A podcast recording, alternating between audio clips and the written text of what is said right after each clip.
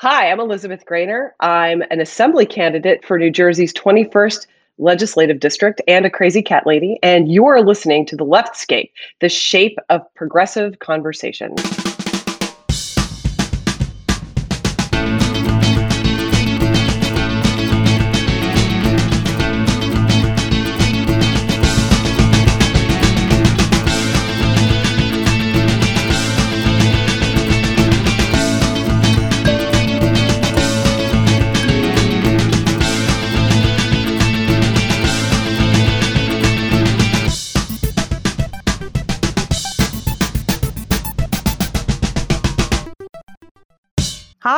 I'm Wendy Sheridan, and you are listening to The Leftscape, the shape of progressive conversation. Uh, hey, I am Robin Renee. How are you all? And how are you, Wendy? I am good. I'm getting my second vaccine stick on Thursday. I'm very excited. Oh wow, that's that's really cool. I have my first coming up. Oh, awesome. It'll be the day before this comes out. Uh, Okay. Uh, so uh, I don't know. I hope I hope uh, it goes well. You had you didn't have side effects. How how did you feel? I it was no it? worse than a tetanus shot or a Okay. flu shot. Like it, my arm was sore for a day or two. The second shot, I don't know, but we have lots and lots of leftovers in the fridge in case neither of us, because my husband's getting his the day after mine. So if we're both under, like, if we're both feeling like crap on Friday or Saturday, like we have food that we don't have to cook. So that's important. That's very good. Yeah, I think I'll be a little prepared for that as well. Oh, I don't expect anything bad though. Yeah, no, me either. I'm I'm actually just I'm looking forward to just personally, you know, developing a little bit more freedom in my life, but also Oh, yeah. for doing my part to help get this thing better. You know, Yes. Yes. absolutely. So we've got some news. We've got a hundredth episode coming up very I know. soon, which is shocking and awesome. so yeah, so our hundredth episode's coming up in two weeks. We are well.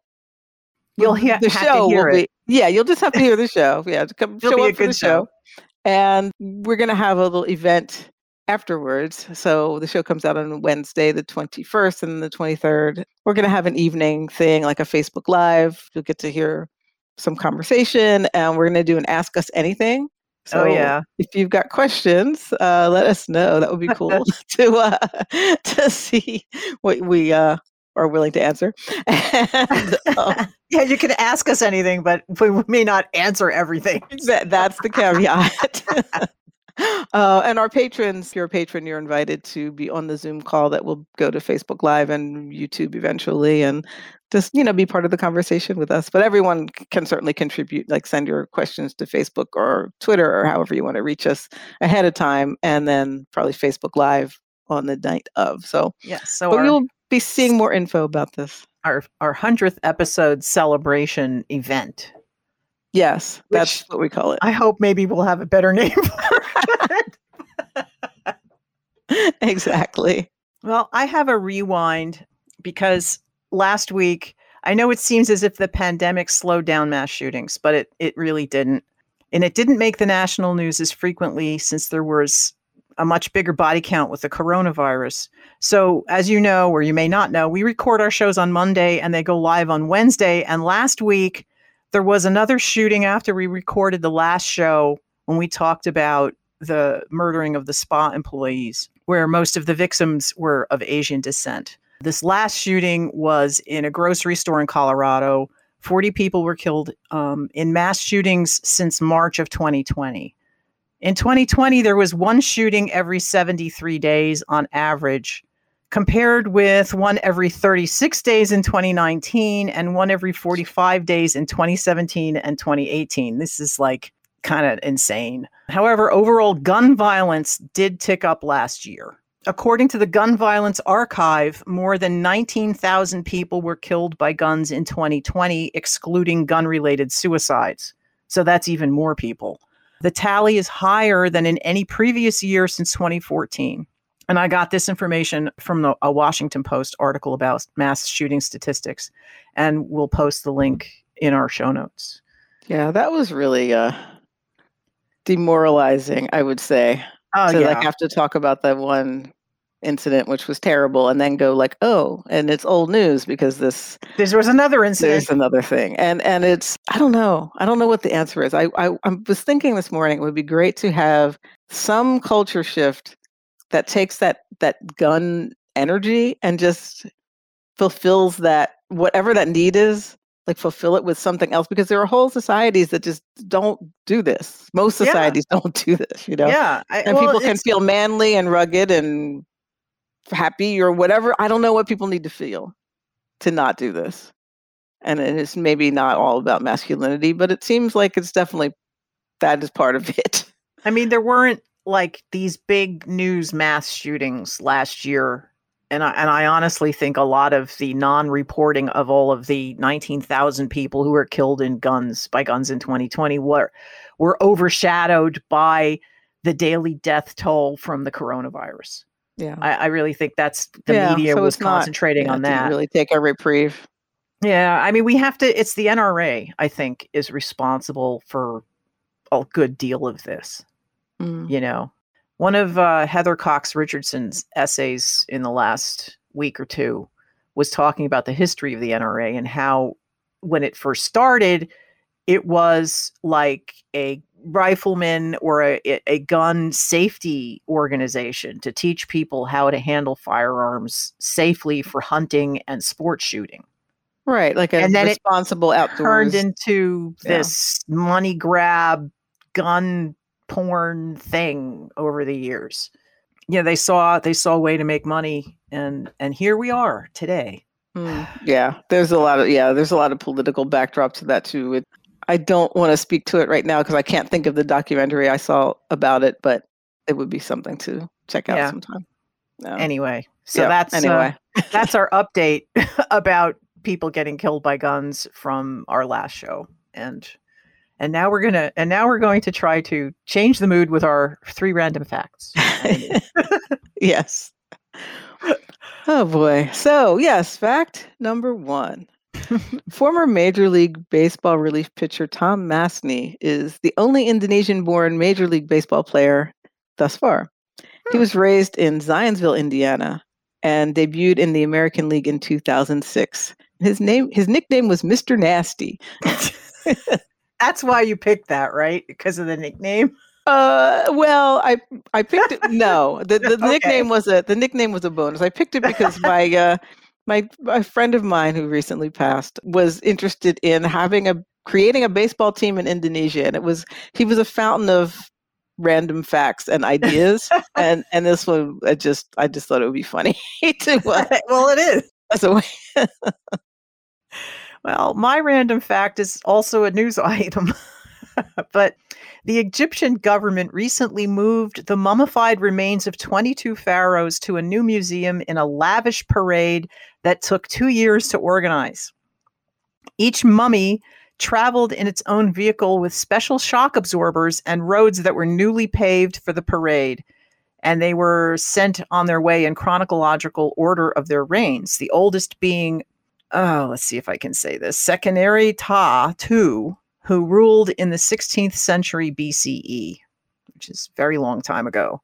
18 kings and four queens are now being housed in the new National Museum of Egyptian Civilization. And a link to the video is in our show notes. And I recommend watching it because it's it's a short video, but it's really they really made quite the spectacle out of moving these guys. And probably because they had to design these these special vehicles to transport them so they wouldn't be disturbed by you know jostling. And, and they're in they were in uh, nitrogen filled compartments inside of the trucks. And the trucks looked very egyptian you know ancient egyptian like with the like isis wings and stuff. And the names of who was in the truck was like just embossed on the side of the truck and there's women walking holding things and dressed in in ancient egyptian it was really gorgeous looking and there was like an orchestra playing it was Wow. Very did they, did they have to do some special spells to like break the curse that would whoever disturbed the grave of the pharaoh? i don't know those just just those sounds like the start of a movie of some type that would go well. but it seems maybe. like they did. They, honored them. Uh, Oh, they definitely treated everybody with the utmost respect. It was very, it was very nice to watch. So that nice. that happened. So Very cool. Very cool. Well, here's another random fact that is uh, not so cool, actually, and kind Oh. of weird, and kind of goes back to the uh, violence factor. well, we live in America. We can't get away from it. Right. So, most people, you got to know peanut butter jelly time, I would think, if you've been on the internet at all, you know, back in the day. Anyway, uh, on August 13th of 2002, the singer of Peanut Butter Jelly Time, Jermaine Fuller of Buckwheat Boyz, died by apparent suicide at an 11 hour police standoff, during which time his brother in law, Snoop Dogg, attempted to calm him down and get him to surrender. And I had no idea. Like, I just thought it was a goofy, wacky song internet thing that this had happened actually before I guess it was famous. And anyway, he had shot at he'd shot a police officer non-fatally in the head and chest, but then he found an apartment and barricaded himself in this Las Vegas apartment and he took two men hostage Wow. um, had this standoff, and the two, the two hostages were able to escape, but he, uh, I guess, he didn't think there was another way out or something. And I was like, that is a very disturbing story behind peanut butter jelly time. I just was, yeah. it was definitely weird. That's yeah, weird and sad. yeah. Sad. Okay. Enough of that. Later in the show, I interview Elizabeth Graner, former neighbor and current candidate for the New Jersey State Legislature for District 21. And we have our very first Artscape segment where we talk with one another about our work and the creative process. So today I'm interviewing Robin about her current project. Yeah, I'm excited.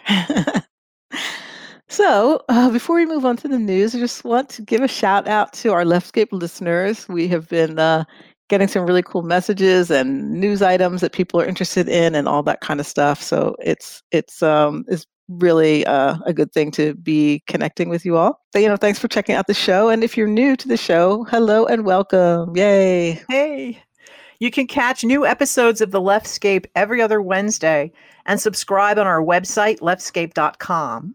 You can find us wherever you listen to your podcasts, including Google Podcasts, Apple Podcasts, and Spotify. And while you're on our website, sign up for our monthly newsletter, The Leftscape Lookout. Yes, and you can like us on Facebook at facebook.com slash leftscape. Follow us on Twitter and Instagram at leftscape as well. And now, here's all the news we can handle.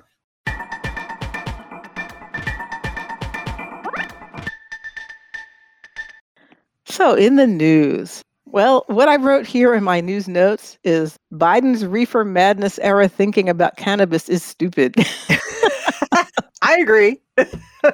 which isn't really news exactly. I, I think what I was thinking of is that I was listening to, I guess, I don't, I don't, can't remember where I heard it first, but some of his staffers had divulged that they had used marijuana or used cannabis uh, in the past, and originally we were told that you know you can still get clearance and and it's not going to be a problem. You just need you know as long as you're honest about everything that you've done and when they do their clearance stuff. And apparently that got reversed somehow so people started getting fired or put on leave or something like that. And i find that just frustrating I find it it's sad, especially since weed is legal in the District of Columbia. So right you know, it's it's sad.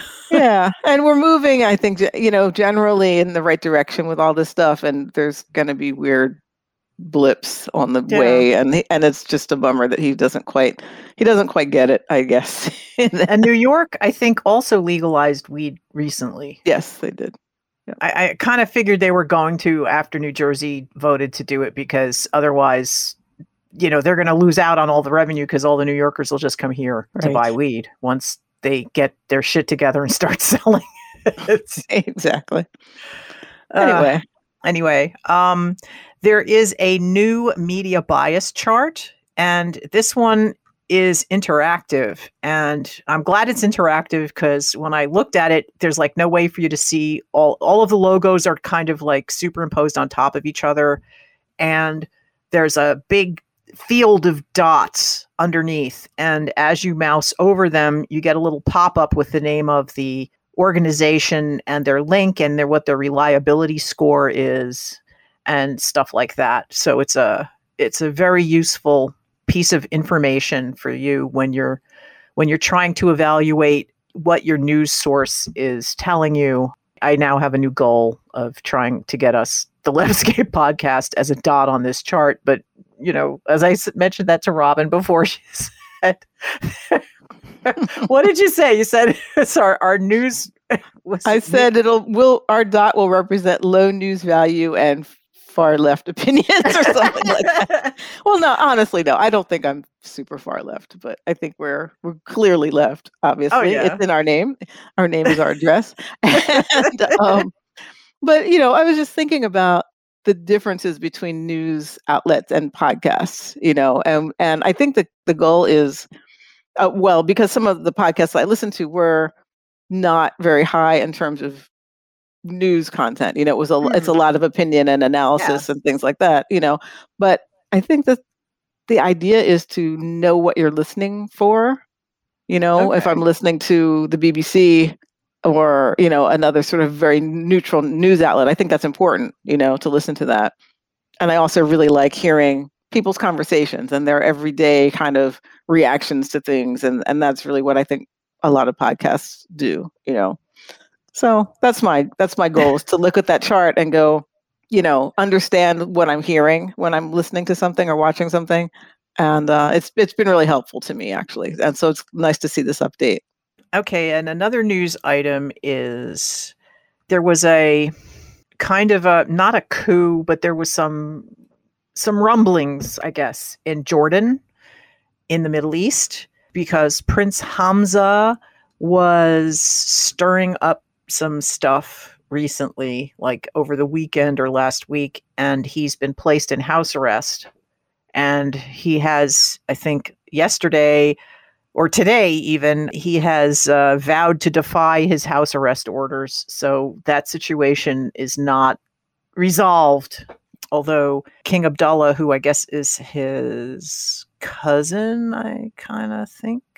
No half brother sorry. So king abdullah is the half brother of this prince and he's been the head of jordan uh, since 2004 and then he was going to be oh i see what's going on here. He was supposed to be the the first person in line of succession after king abdullah and king abdullah removed him from the, being the crown prince and designated his son as heir instead of this guy. So i guess he's pissed off about that and is trying to destabilize the government. So that's what's happening in jordan at the moment. Hmm. Yes, we'll uh, stay aware of that. It's, uh, I guess, we'll see what happens. It's it's a it's a weird thing. I saw that as a subtweet before I read the news item about it, and I was like, "Wait, what's happening?" so it was odd. yeah it's not odd. something that's really high on on my radar either so Well, I mean, I like to. Well, I've been I've been keeping out of the news a bit, so I'm a little bit behind the things. But it's uh anyway. As I say, well, it, it's good to see a see if you see something on Twitter before you believe everything about it, what that person says. Read a news article going back to her. yes. Um and it sounds like royal families everywhere are, are having issues. So Yeah, maybe it's time to not have those. Maybe it's time for monarchies to not exist anymore. I don't know. That's just a thought. That's a thought. Uh, in other news, Georgia voting law is uh, yeah. So I guess last Thursday, the Georgia Republicans passed a sweeping law to restrict voting access. Really, and did kemp sign it into law and that's why we're all very angry did that because he didn't veto it right Or no, I don't think he vetoed it. are we trying to put pressure on him to veto it before he signs it into law? That is a good question. I don't know the answer to. So Yeah, I don't either. Otherwise, I, the the Okay. Well, the information that I was getting from like what to do is really to yes, put pressure on all all of our legislators really to make sure that people, you know, who are on the side of you know, people voting and the, and people who were thinking about restricting it to let them know how important it is to all of us, um, regardless of your state or whatever, you know. Yeah, was um, it 30 33 states have like six or like 600 different laws now going through their legislatures to restrict voting. Right, right, exactly. And the one in Georgia like just as a few examples, it's like it it has strict identification requirements for absentee balloting, limiting drop boxes and expanding legislature's power over elections overall. And I think the most infuriating thing that people were talking about is making it illegal to give food or water to people waiting in lines to yeah vote. that's the yeah that was ridiculous now i heard that one of those might be rescinded so like water is okay now or something i, I really think the whole thing needs to not happen of course you know, of course and and i do you know you you made a good point wendy that i'm not sure if it's been signed yet or not so um that's something that i want to follow up on and yeah. see what's happening with that but it's it's a frightening prospect that if if there if this is allowed to stand, I think our democracy is. Uh, yeah, I mean, we've got I, trouble. Would, well, we think, already have trouble, but I think is, the Supreme Court might be able to step in, but you never know. But I also want to point out that I saw it wasn't a tweet; it was a post on Facebook because I'm really, I'm really, I still haven't wrapped my brain around Twitter. I, I I get on there every once in a while and I get very frustrated within five minutes. So I don't really spend I, a lot of time on Twitter, Twitter. lessons. We need uh, Twitter lessons. I know. I, I, it may not help. It's just that whole format just annoys me. I don't know. But our governor, I mean, because some Republicans in our state legislature have introduced some bills to restrict voting. And Murphy said, you know, don't even don't even bother because it's going to go right if it reaches my office it's going right into the garbage so he's already said he's vetoing anything anything remotely voter suppression like that comes across his desk. So that is good to know. I didn't even hear of the attempt yet in New Jersey, but I'm glad to hear that our governor is not down with that.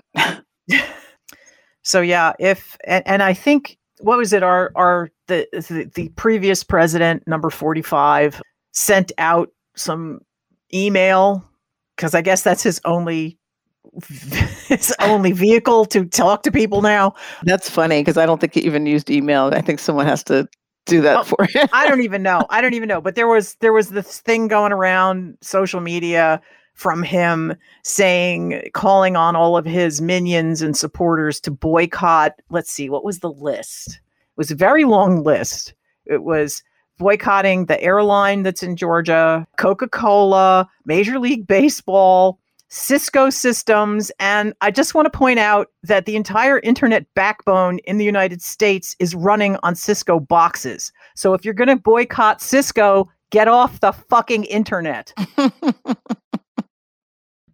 so how is that? And and uh, um. So is this uh, his boycott against companies that yes, are that standing are, up against the Georgia laws? Exactly. Okay. He listed all these. Yes. Yes. and Texas. I think some of these companies are are objecting to the Texas voter restriction laws, which have not passed through their legislature yet, but okay. they're they're they're in the process. And the Texas businesses are are not happy about this either. Oh, and Merck. So Oh great. Merck protested about it too. I don't even know if they're in Georgia. They may be. I know they're local to us. Right. And and they are one of the few companies with uh, a African American CEO. I am glad that Trump's voice has been duly diminished. And, not uh, enough. Not, not enough. Diminished enough. Yeah. Well. anyway, on some happy local news. Yes. So there is a park that I went to since I was a little kid called Clementon Park. And it's a little, uh, it used to be much smaller, just a really tiny amusement park and then over the years they added a water park and all this other stuff and it was like where i had birthday parties as a kid and that sort of thing and i had a much older birthday party about 10 or so years ago there which was really fun to uh, gather up some friends and go there anyway, it, it's just kind of a staple of life in South Jersey, but in general, it's a 114 year old amusement park. Just has a lot of history, you know. And anyway, it cl- suddenly closed at the end of 2019. It was like they had sold tickets for their, I guess, uh, whatever they do in around Halloween. There's like you know the regular season, and they have like the Halloween season, and they had sold tickets, but it was just suddenly closed. No explanation, no nothing. You know, it just looked like it was done. And apparently, they did an auction for it a couple a week and a half ago or so, Hmm. and someone bought it and intends to reopen Oh, cool. which is very cool. I just I didn't expect that. I thought it would just be condos or some dumb store or something. And Yeah, um, they that's what happened to Bowcraft, which is the little place up near us. It never had a water park, but it had, you know, the it had a lot of the little kid rides that that I remember as a kid and, and I used to take my daughter there when she was little and that got sold for parts and I Oh. think it's probably, you know, either in i- i- uh, office park or residences. I don't know what's up there now, but I'm glad your amusement Okay. park is getting I- saved. yeah, it's uh, it makes me happy to think about. Like it opened in 1907, I believe, Oh, and wow. I remember like growing up and thinking like, wow, that park is old. It's been there like since I was a little kid. And then to talk to my grandmother and to find out that she went there when she was a little kid. I was like, wow, you know. So so yeah, that's that's that's a that's a good bit of news, and I'm holding my breath to make sure all goes well, and I'm looking forward to going there with my cousins in the summer. Oh, So wow. we can. right. Yeah. So that that's uh, all the news we're handling today. That's it.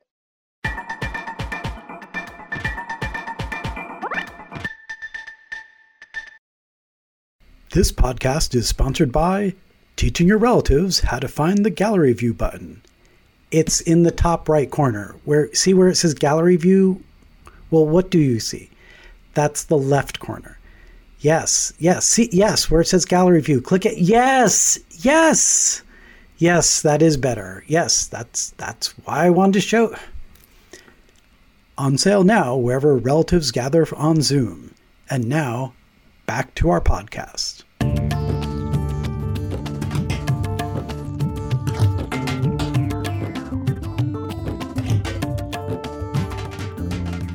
I'm here today with Elizabeth Graner. She is an educator, a mom, and a Democratic candidate for New Jersey's 21st Legislative District. She wants to advocate for her students and their families in state government. Welcome, Elizabeth. And Thank thanks you. It's so nice to be here. Uh, glad you're. I, I have to give a, a, I guess, a disclaimer. Uh, Elizabeth used to live across the street from me for like eight or nine years before she moved out of town, and and when I discovered she was running for office, I said, "Oh gosh, you have to come on the show." So here she is. Thank you. Thank you. It's great to be here. I I have to say that um, we have some commonalities. I was listening to your episodes, and Oh. Groot has a penchant for the elastic bands on the masks. So my my Snoopy, who is the elder states cat in this house, he likes to find what in New Jersey they call hair ties, but what I grew up calling ponytail holders. Okay. And um, he, but he has at least has the decency to barf them up. So oh God. if that's a good way to start, I don't know. All right. My first question for you is what made you decide to get into politics? well, you know, my first job ever was a summer job when I was 16. And it was Democratic uh, committee person from Allegheny County, which is the county where Pittsburgh is. And um, they, he went to my dad, and he's just kind of like, "You, you've got that daughter." Um, so I worked that daughter. I, that well, th- that one of several daughters, and I um I worked for the county treasurer, and it was fun because I got to take like the T or the bus downtown, and you know, so I was around county government, and I remember being kind of odd because I was working in like the historic county courthouse, and it was a fantastic place, and you saw like the council chambers, and the mayor would walk by, and you know, it was pretty, it was just pretty cool. But then, you know, in college. I was involved with, you know, the Romero Center, which is like a social action arm of at it's at Notre Dame, and Okay. That's where I met uh, my son's father. He went to Notre Dame. I went to St. Mary's, and I moved out here and got involved alongside him when he, we were. He was Senator Ray Lesniak's legislative aide, Really? I Yeah, did not was. know that. Yeah. he- Okay. I and was he- supporting him for his bid for governor that wasn't uh that was Oh, yeah. unsuccessful, but yeah, he was all right. yeah. So we worked in like a few campaigns and I moved out here, got involved with the Democratic committee here in Bernards Township, and now I'm now the chair. And you know, the pandemic and the events of last summer really had me, you know, questioning why do these inequities exist even in New Jersey when, you know, we're we're one of, you know, we're a blue state. So I, you know, I I see two New Jerseys. I see the New Jersey where I live, and I see the New Jersey of my students. And I miss Rahway terribly. And one of the things I miss about living in a town like that is the diversity. But there's also, you know, economic need. And, you know, just where I work, you know, we don't have the same opportunities for our kids just in terms of being able to open safely Oh wow. that they have. And, you know, it's because it costs a lot of money. And where I work, the plate is pretty full already because of other, you know, the, the, the stresses of being in a community like, you know, where I work. So, whereas out here, they opened for hybrid in September, you know, and, and, you know, the kids who just have better inter- home internet access, better hardware. So this is Um, really the fact that you moved to a more affluent, if I can use the word, town than Yeah. where we where I live and where you used to live. It's and and now that you're still teaching in the town where I live, that you're really seeing firsthand the inequities between the Absolutely. the affluence and the lack thereof. Absolutely. absolutely. And I'm going to fight to level the playing field. Awesome, awesome. I I wish that I was in the district to vote for you. Thank you.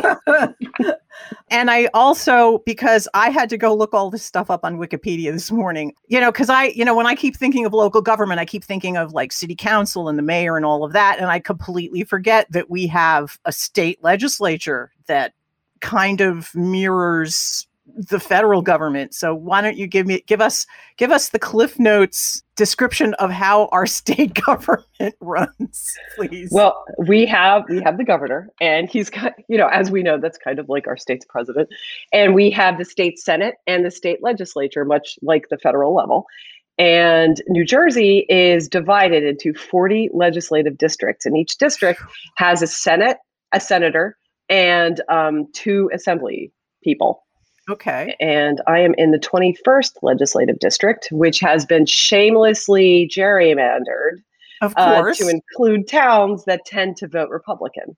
Oh, okay. So you're and and is the current holder of the legislative seats are they Republicans right now? They are. Um, oh, one, you okay? All right. So we have we're we're flipping your district is what is what we're trying to do here. I sure hope. Okay. well, now I have now I have reason to help support your campaign because I think you. I think our district is probably solidly blue. I just have that feeling. It Uh, is. I, okay. I just I had to guess. And and so you guys are basically voting on on our on whatever laws need to get through. Definitely. So currently, there's something that's in the works for that has to do with you know one of the things I want to look at is school funding, right? So they're they're talking about stuff with school funding. What else is in the legislature right now? I can't think of it. My mind is going completely blank. But um, you know, just it- it- I wish I had done my homework. I would be a little better prepared now. Think of this think of this as your test run for for when you're out and out canvassing and and campaigning. So exactly. um, so no, just just various laws and stuff. Like for instance, like the rollout of the legalization of marijuana in our state has been troubled because there's definitely a certain, you know, they actually just they're they're voting on it to include the um, the, you know, the state senate, state senator Vin Gopal, who's down down a little like Middlesex County. He uh, he introduced a move a motion to change the you know the current incarnation of this new law to include notification of parents at second offenses. So Wow. as it was written. um, they said that you were only notif- parents were only notified after the second offense, and there is no system to keep track of that. And as you might imagine, you know, there were a lot of parents who were particularly displeased with that. oh my goodness. I know it's it's yeah. I know. So you are running on a ticket with a couple of other people, and yes. tell me about that for a second. Sure. Our state senate candidate is a young man by the name of Joe Signorello, and he is currently the mayor of Roselle Park. And my assembly peer uh, candidate is a woman by the name of Anjali Mehrotra, who is the head of the New Jersey chapter of the National Organization of Women, and she is the chair of the Mountainside Democratic Committee. Wow. Yeah. Okay. Okay. I'm in um, good company. Yeah, and I'm sad that it's such a that you're gerrymandered red. Um, do we have an opportunity to redraw the lines yet, or has that already been done? Well, something actually is in the works to further gerrymander it because our congressman is Congressman Tom Malinowski. Uh, and his his district includes parts of Union, a couple towns in Morris, Somerset, and some Hunterdon County. So, and Hunterdon County is pretty red. So, yeah. but he, um, you know, he's he's a very popular vote getter here in Somerset, definitely in Union County. So they're trying to further gerrymander it to make it more difficult for him to seek reelection next year. so it's going to be, you know, it's it's if if anything, there's stuff in the works to make it more, because I, I really think that you're going to begin to see more progressive values out in the burbs, if you will. I hope so. well, if I, as you know, the many socio- sociologists that I pretend to be, I coined a term called the Montclair effect, where you have people moving from different areas that are more progressive into areas. So, for instance, like Westfield, they flipped their city council. Um, Chatham Borough is completely Democratic on their city council. No way. They no are. Way. Oh fantastic. gosh you know, we got a Democrat on our city, on our township committee a couple of years ago. And uh, you're beginning to see, you know, definitely towns moving more in a Democratic direction, which is that's empowering. Yeah. So it's nice to see. Yeah. Yeah. Okay. So in 2018 is when I was feeling the need to get out there. And I had attended a seminar that I think was run by the Union County Women's Democratic something or other, and it was it was uh, it was really eye opening. It they spent it was like a, um, they had four or five speakers. A couple of them were staff members of Menendez and like their their community outreach person and and some other people, and they were talking about fundraising and and the, the things you need to do on on election day and stuff like that. And and that's when i realized you know because it, it involved making phone calls to people to ask for money. And it was like uh it was so far out of my comfort zone that i said okay i'm glad i know this. I am not doing this. It's like are you are you experiencing some of these feelings that i had Yes. it, it, you know, when you find out now, this this is going to be an expensive race. So when you find out exactly how much goes into it, especially if you have to hire campaign staff, it can be particularly daunting because my you know my my experience with fundraising is is limited to you know doing stuff at the high school level. Like i you know when i was in hoboken at a catholic school we raised $700 from a dance. And i was like holy holy god. Like i can't believe this and we raised a couple thousand dollars for Haitian her Haitian uh, earthquake relief back in 2010. And you know, it's it's they it's like the organization emily's list. Early money is like yeast. So the earlier you actually begin to start fundraising that kind of balloons into something because then people can start believing in your message and buying into it. So you know, I do, I, I have finally set up my contributions page, but that's not, I mean, obviously that's not, you don't get into it because you're like, I'm going to be a great fundraiser. You get into it because you're like, I want to affect true positive change. So, and I, I do think like one of the troubling parts of our politics is that it does take money. Yeah. To do it. So, yeah, I know. And it's, that's, well that and and other personal things like you know i'm i i i'm wiccan and you know and I've been married three times. I figured I figured that some of these things about me would sort of make it even harder to to get people to take me seriously. But anyway, I am I'm taking you seriously. Well, and uh, what is your your platform? I guess is okay. The... That's the stuff I know. Um, okay. so it's like obviously it's like inequity, right? So I want to fight for income, educational, and economic. Uh, well, income and economic are the same thing. Equality, access to healthcare. I want to work to um, improve our commitment to our environment because under the Christie administration, Republican leadership allowed, uh, you know, what was happening in the state to um, devalue the emphasis on public health. And we have these great, vast, you know, wonderful trails and open space areas that they need a, you know, a good source of funding without raising taxpayer, you know, without raising taxes and also um, our infrastructure is crumbling. So that's another thing like someone has to hold the new president and his administration's feet to the fire in making sure that the gateway project which includes the tunnels to you know fixing the raritan valley line um, and the you know six million year old tunnels into manhattan to get fixed. Yeah. So that's that's a big thing too. I thought a lot of the interaction between the state and the federal level happens at the governor's office. Is that not how that works, or does the legislature actually interact with the federal government on some level? Is that it, it's a combination oh, of wow. factors. So you know, so Murphy has done. I mean, Governor Murphy has done stuff to kind of dig us out of you know what Chris Christie. He really created a mess with our infrastructure, with our funding for our environmental areas. You know, as a teacher, I'm a little familiar with what he did to what he attempted to do to our pensions, and certainly what he did to our healthcare. Mm. So it's um, you know, he had a lot of digging out to do. So we want to make sure that the digging out continues. Uh, okay. Uh, New, Jer- New Jersey Transit is a disaster right now.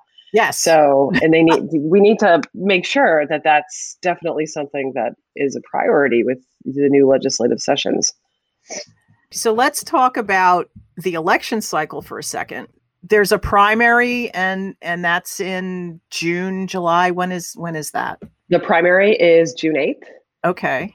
And, and I I'm on the uh they call it the line. so, okay.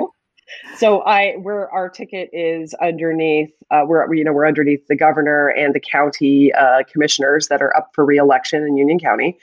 And in my county, it's the governor and it's our wonderful, fantastic commissioners out here who are up for reelection.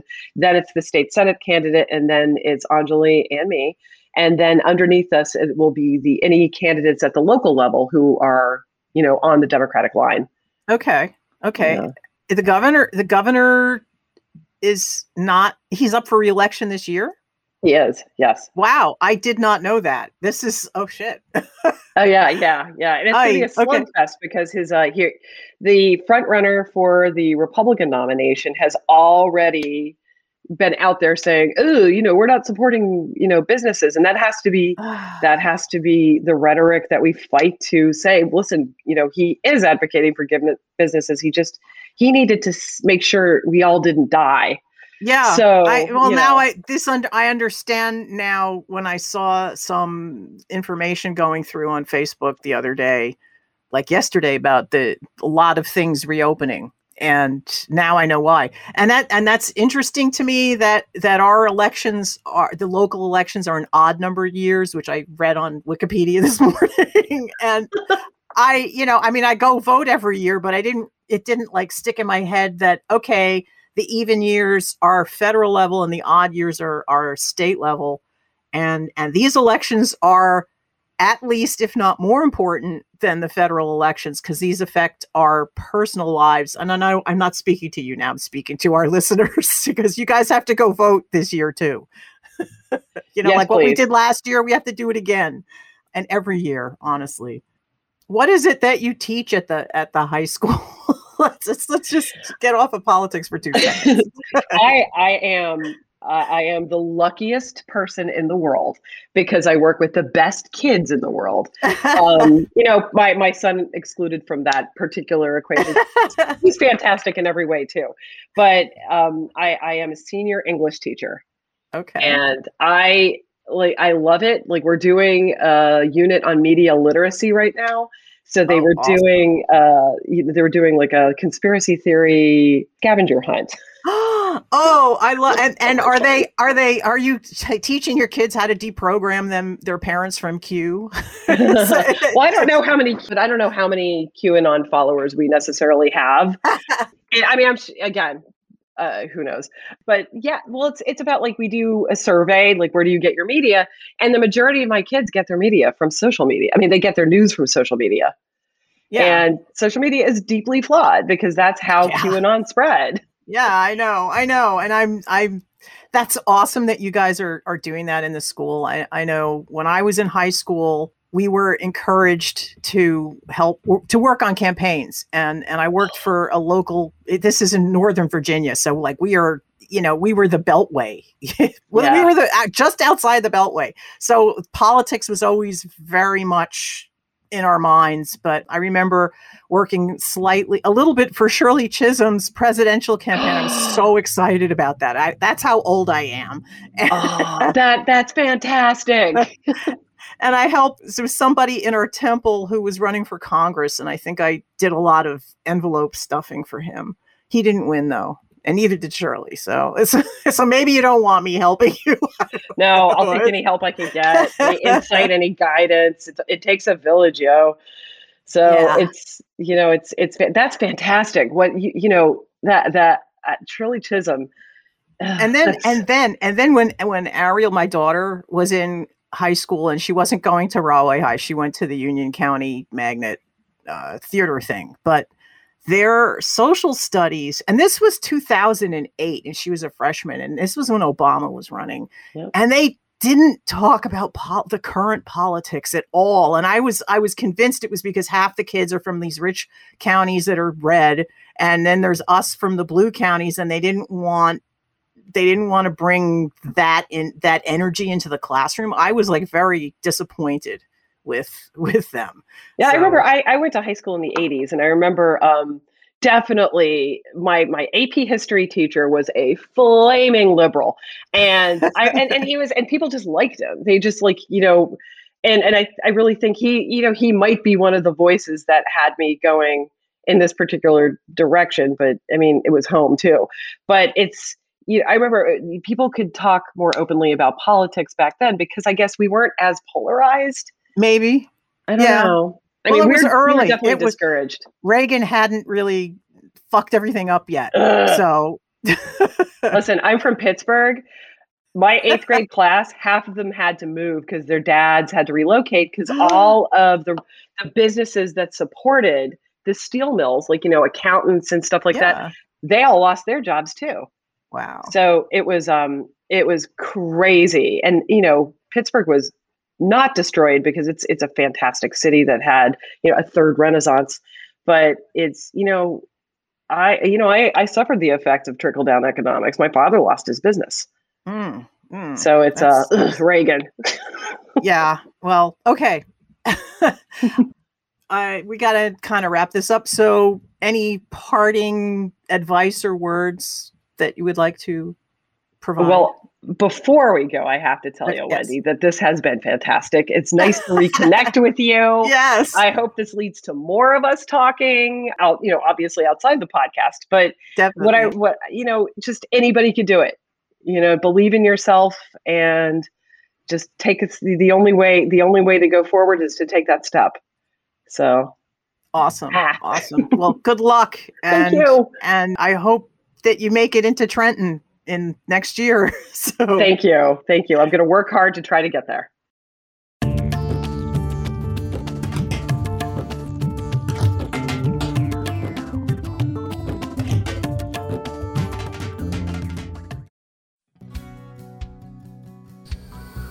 Join me, Robin Renee, and artist Jen Campbell for a Loving Day exploration, Saturday, June 12th from 5 to 7 p.m. Loving Day is an annual celebration held on the anniversary of the 1967 Supreme Court decision Loving v. Virginia, which struck down all remaining anti interracial marriage laws in the U.S. Do you have a story, song, poem, or work of art to share at our online event about interracial relationships, family, or your multicultural experience? Send your submission or proposal by May 1st to info at robinrenee.com. So save the date, Saturday, June 12th, for a Loving Day exploration, and stay tuned to the Leftscape for updates.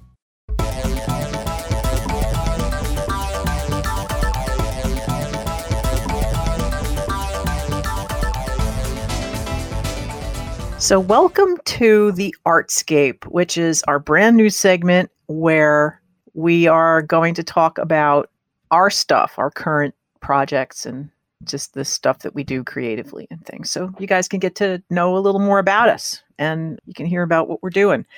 So, today's Artscape is all about Robin. And so, hi, Robin. Welcome Hey. to the show. Why, thank you. I got my interview hat on now.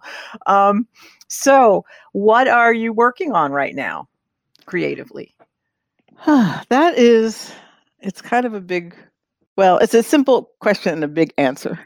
I have talked about it a little bit on here, I think, as well on the show, that I've been feeling very creatively blocked and not producing what feels important to me and having like things that are just songs that are living inside of me and not emerging, you know. And one of the things that I really had to come to terms with it was that I think I'm dealing with a lot of grief that has been inside me that I just haven't wanted to encounter or let out enough to get through so that I'm actually creating. You know, it's sort of an Mhm. avoidance thing or something. So I decided that that was going to be my project for now is is writing through this shit that's some of these years old and and just making myself find that creative source you know so that was my declaration and what i was intending to start working on when uh, a really dear friend of mine passed away last week so suddenly grief is uh, incredibly pertinent you know it's just right there so Mm, I started. Uh, so my friend Kevin Coyle, who I've you know I've known and loved since the '90s, and we've had a you know long, interesting history, I guess you could say. Yeah, so I wrote a poem that came from that uh, experience of his loss. So that wound up being sort of my first entry point into this new project, I guess you could say. okay. Do you do you want to read it now? Yeah, I can read it, and it's uh, Okay. anyway. I was going to qualify it, but I won't. Does it have a title? Yeah, it's called Piano Hammer. Okay. Those near direct questions meant to be asked before now. A piano hammer on silent movie string. A vibration takes the stage for its momentary push of air, moves a Malaysian butterfly's wing, but in your deafening absence. Your body has fallen still. I cannot locate you. And what to do with this directionless love? Give it to Gunnison Beach Ocean, Edison Sky. Remember you in a return to County Dublin. First tour of Melbourne and Outback. Craft new light, life. New life in story, in song. As long as there is music, there you are. Your sheet music blueprint, your quick edit to the DNA of all you've known. Those near direct questions I was gearing up to ask, they will grow direct, I will ask. I will illuminate your mystery. In our new sounds, we will tell your stories. Wow. That's uh that's a very personal poem. I I picked up on some of your references just from what I know about you. Like the Gunnison Beach is one of your favorite places to go in the local area. It's also interesting how the music is brought into the poetry and that was something that I wanted to talk to you about, or at least get your opinion on, um, which is like the difference between a lyric for a song and a, and a poem. Well, lyrics are musical, you know. Yeah. There's an attention, I mean, poetry is musical is what I meant to say.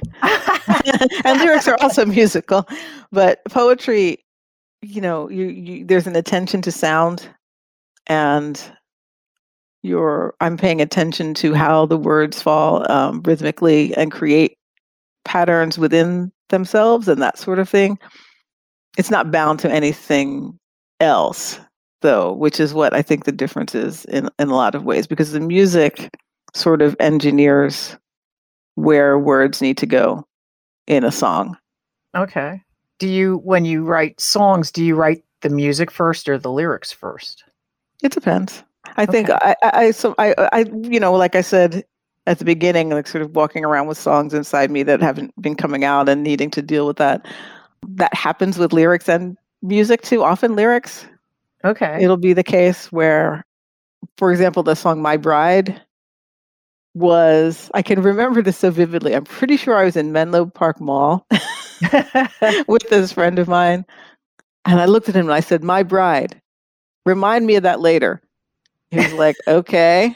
and we were walking around the mall and everything. And then, like, way later in the day, he was like, Oh, by the way, my bride. I was like, Okay, thank you.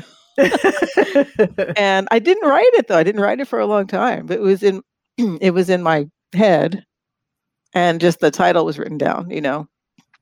And it sort of evolves. I don't know, they just evolve. And then sometimes eventually it's just a matter of sitting down and making the thing emerge. Okay. There might be a line or an idea or something, you know, and then it just comes out. Ah, okay. I my process is the same but different. yeah, I think everyone is, you know. And you know, and and currently it's really just about I do I have on my iPhone, I have a what is it called? Like it's random poetry lines or something. It's just a, a an ongoing note to self and the first couple lines of Piano Hammer came to me mm. a couple days ago, and and I wrote, you know, terrible poetry. It was one I just wrote this sucks, and I let myself, you know, criticize it or whatever. But it's not, you know, it's not about that. It's about, you know, the craft. After the point is, you can cut things and whatever. But this, you know, stuff right now, it's just. I think right now my project is just to bring out the raw okay. stuff and and the fact that you have a very recent wound emotional wound is do you find that to be helpful or detrimental to this process? I think it is i don't know that it's helpful or not helpful to writing. I think it's i'm not the type of person who thinks i need to be in pain in order to create because i'm such a misunderstood artiste or something like that. that is not, I don't live in that space at all, you know. I think writing your first raw draft of things is not always the best writing. So it's help, you know, it's it's a thing that happen things that happen and you write I write from that experience. And I think it would, it, you know, so that, you know, you can get a lot of stuff from that, but I think it's wise to then go back and really be a craftsperson and an editor with work yeah. that comes from like something really immediate like that. Yeah. So that poem I just read could might appear in something in a very different form at one point. Okay, you know, so this just, is this is not quite your first draft. It's like a, or is this is this it's poem? pretty close to a first draft. So okay. it's you know it's it's what it is for now. um, so right now you're concentrating more on writing instead of music. Is that is that the the vibe, the feeling, or is that the is that what I'm getting from what you're saying? Not really. I think I'm just I'm in the process of making space to allow what needs to come through to come through. Oh, okay. And um, I don't feel any particular need to either be doing poetry or or music. Those things uh, can happen at different times in the same time space for me. Okay. So mm-hmm. that's yeah, it's not like a switch that you're turning or flipping back and forth between. They're sort of integrated in some way in your head. Is that Yeah, I would say so. The switch I need to turn off is like my work mode switch, where if I'm just doing day day work stuff that I can you know, that's I can get in busy brain and and avoid all creativity, which is a very bad thing. Yeah. so so that's the switch I kind of need to shift and say, okay, I'm I'm putting this stuff down and I'm going to really just write right now. Okay. know. Are you are you setting yourself time? I'm I'm, I'm here turning into mom mode here. Yeah, like are you uh, setting time for yourself to be creative now? It's like I have not yet be- gotten very disciplined about it, but it's something that I must do. Yes, yes. that and exercise. Those are the things that I don't. I'm not thriving if I'm really not engaged in. You know, okay. Well, so get to it. I, yes, exactly. I, I'm not going to be your mom and and and beat you up about these things. Yeah, no, I'm I'm I'm in a good place with getting back to these things that are important. Okay. This is, this is kind of a sharp turn in the conversation, which I'm apparently this is my deal because thoughts occur to me that have nothing to do with what we're talking about. But it had occurred to me while I was thinking about how I was going to run this interview that we've led these sort of quasi parallel lives, or at least we've ru- we've fallen into certain fandoms or things completely independently. And and one of the things I was reminded of that you had been into, and I think you still may be into a little bit now, is the the whole Church of the Subgenius thing, which that is a left field question. it is. It is, and I'm. I, but it has always struck me as so weird that you and I are both into that, and we've come from completely different directions and ended up in that space. It it it always blows my mind when I think about that. That's funny. But I never did a, a band with them. So based on them and and that I want I want you to talk about that. I think it is so cool that you do this. Okay. wow. that is a uh yeah, that is quite a different mood. So I know. So of all the bands that I've been in, one of the strangest one, maybe the strangest one is the Mutant Mountain Boys. and even the name makes me giggle. Yes. So my friend Samantha, who we had on our show a few episodes ago, I met at a Devo fan gathering called Devotional. And I remember she was playing a solo banjo and singing Jocko Homo, famous, you know, Are We Not Men, We Are Devo song. And uh, I was like, this is a it was like it was like riveting because it was just so odd, you know, it was so strange. and um so yeah, so she's really fascinated by Devo, obviously, and also old time banjo music like Charlie Poole and people like that. So she wanted to do this band and um, put together a motley crew of people, and it went through some interesting personnel changes over the time. But basically, we took Devo songs and made them bluegrass songs and played them like that, and, and also like she wrote some like original Church of the Subgenius hymns to go with it.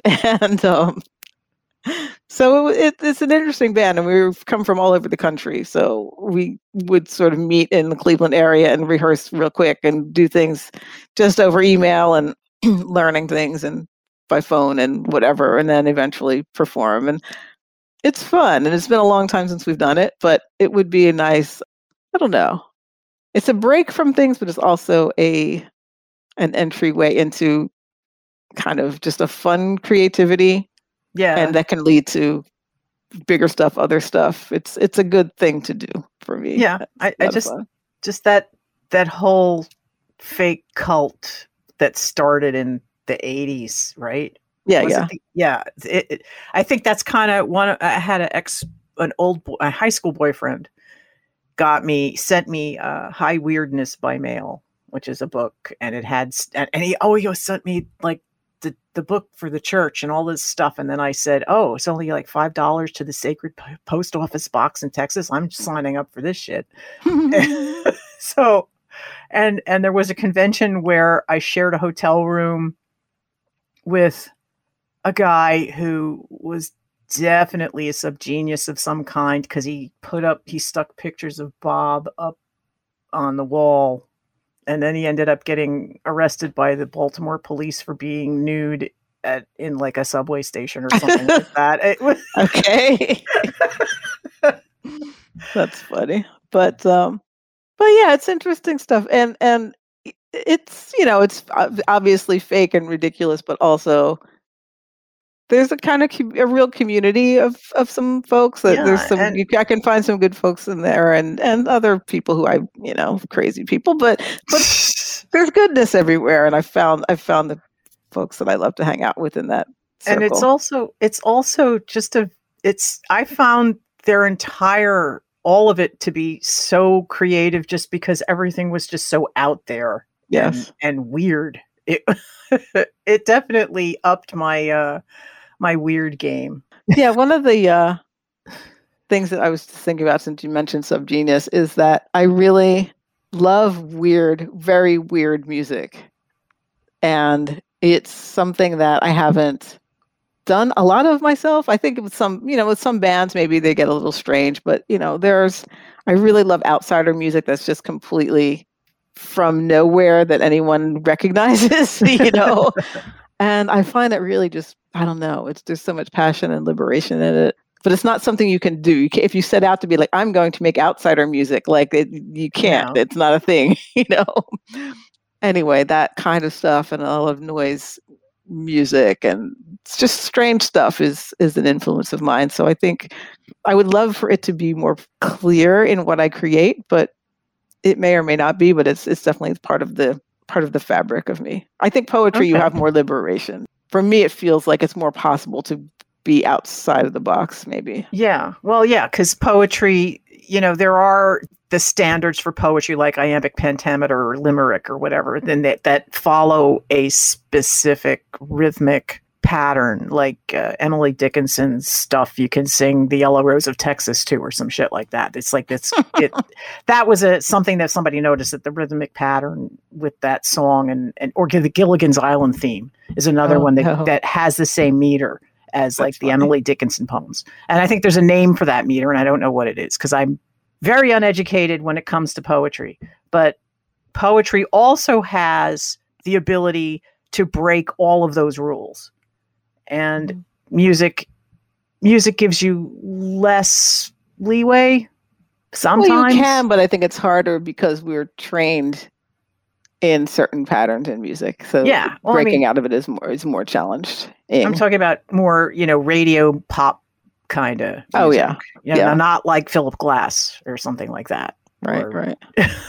Which I love. Yeah. Yeah, I Stuff. yeah, I mean, we have this is other th- we definitely have a lot of similar tastes and and stuff. And some really divergent ones. So it's I Yeah, find that interesting. Yeah. I know. I know. I never really got into punk and I, I apologize to all of my friends for that.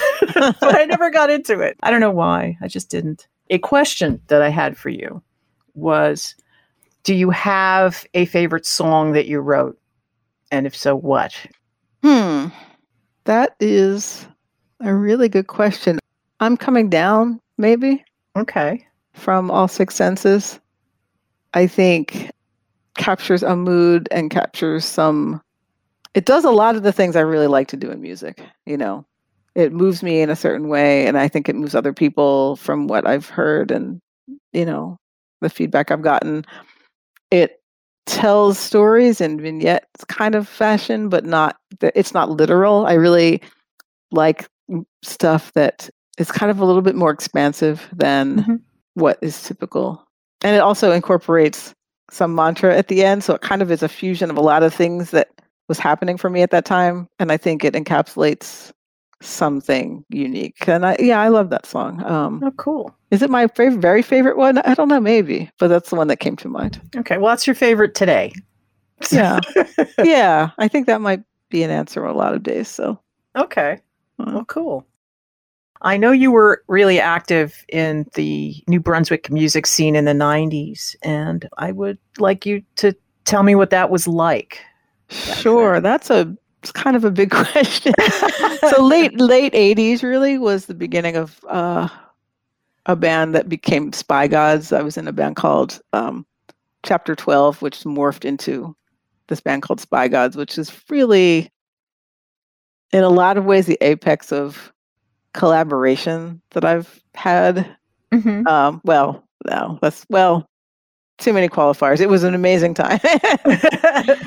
and with Bob Ramos and Marcello McDonald and Sharif Hobley, it was what was it like? I mean, there were a lot of great bands. It was it was like a it was like a um, a crucible of artistic expression at that time. And it's funny because looking back on it, I think people really recognize it as a really powerful time for music, but we were just kind of in it. So Mhm. it was normal that there were all these musicians and all these lots of great rock bands, a lot of underground sort of punk and grunge and well, pre-grunge, I guess really. Ween was around in the early 90s when it got into early 90s. Spin Doctors came out of that general area. There's a lot, uh, there's a lot, I can't I'll start naming people and I'll forget people, you know, bouncing souls, but you don't like punk, so that's okay. That's fine. It's you're Yeah, yeah, naming yeah. people I, that I may or may not have heard of. That's not my, you know. right. There's, your- there's our listeners might know who they are. tiny lights. There were just a lot of people. And I really loved the integration that our band had. It was like sort of had some African rhythms and some rock and punk and it was just really good sounds that we created together, you know. Then later in the 90s I did some stuff that was more acoustic and there was a really really good like acoustic folk scene. Mm-hmm. A lot of women but a lot you know but a lot of everybody but like the women's folk scene was pretty powerful and it sounds a little bit it wasn't the 70s version of that you know what i mean it was the 90s version of it so i- there was a lot of um, power a lot of political stuff i think in general the bands that, were playing um, and solo people were fairly politically active too so there was a real kind of crucible for that the court we all hung out at this place called the court tavern many of us Yeah. and uh, a, a lot of life happened there. So your current project is doing you're writing through uh, about grief to process the things that you've been needing to process for a while now, Mm-hmm. right? Yeah. Yes. And Yeah. you have another poem about the recent passing in your life. Like I do. Well, it's not about a recent passing. It's about it's. It was written for and about Kevin years years ago. oh, okay. See, I don't know. no, that's okay. That's fine. And I think just remembering that, remembering this poem, and thinking about you know what I might add to it or what might emerge is uh, has just been really therapeutic for me. And this is um, I don't know how to preface this except it's just about uh, transformational. It's it's it's it's a sexy poem, but it's oh, also I like those. but I it's like also poems. about you know tran that experience and eh, its transcendent aspects. So Okay. this is called all, all morning we were sacred. Universal face too transparent to see. I see clear outline nature spirit comforting me. Deep comfort blue psychic blanket all around. All morning we were sacred. Black chair digital clock television flashing honest pictures. Glowing more than it knows how. Everything shining just above the frequency everyone concedes is light Inside the amniotic capsule, this living space, all morning we were sacred. Then the archetypal guardian standing, no gestures, no words, then the two of us, and she is adjacent to me. In my mind, I know her thoughts, her words, without moving lips. We move together, a churning liquid in my head, my body, energy twitch on me like angelic fireflies, speaking all tongues at once then flattened by fierce love, lying shocked, open, breathing, lips alive, speaking only love, so much love in the membrane capsule, bursting open, pouring birth of open minds, heart center open, earth all about loving, earth loving, mind loving us. Amazing how active love is, crawling love, crying open blue sky capsule, clear mother's capsule, fly to all, fly to me on our backs alone, naked, clothed, naked, clothed in dripping aura gold, paralysis as we are peacefully shaken, having been a sudden channel, having known the nature green spirit speaking in our hands and our second sight, watching us, knowing us now as we are lying flat, back, lying naked, clothed, naked, falling back, again back, and down, spinning in endless vat of opaque water, or milk spinning clearer, clearer now, airy like cotton candy, spinning open, souls more alive now, alive, falling flat, back, tumbling somewhere where we are not born. Nothing like fire or wall or bed or touch. The real tears come, the honest tears. Tears I don't know at all, knowledge, all love, all light, all knowledge, all love, all light, all knowledge, all love, all light. Wow. That was really intense. Thank you. Thank you for sharing that with us. And thank you for being on our first Artscape segment. Thank you.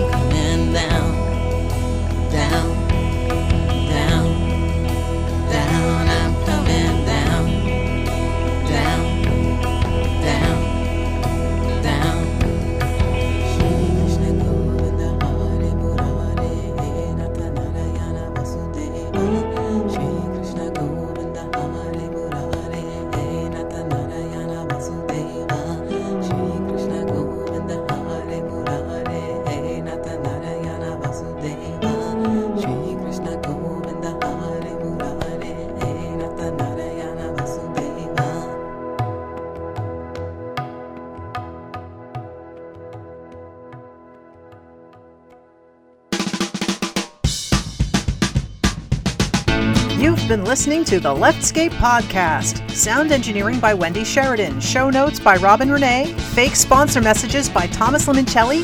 Web hosting by InMotion and remote recording by Squadcast. If you like what you hear, please share it with your friends. You can also follow us on Facebook, Instagram, and Twitter at Leftscape. Become a patron of our show for as little as $1 a month at patreon.com slash leftscape. Thanks for listening.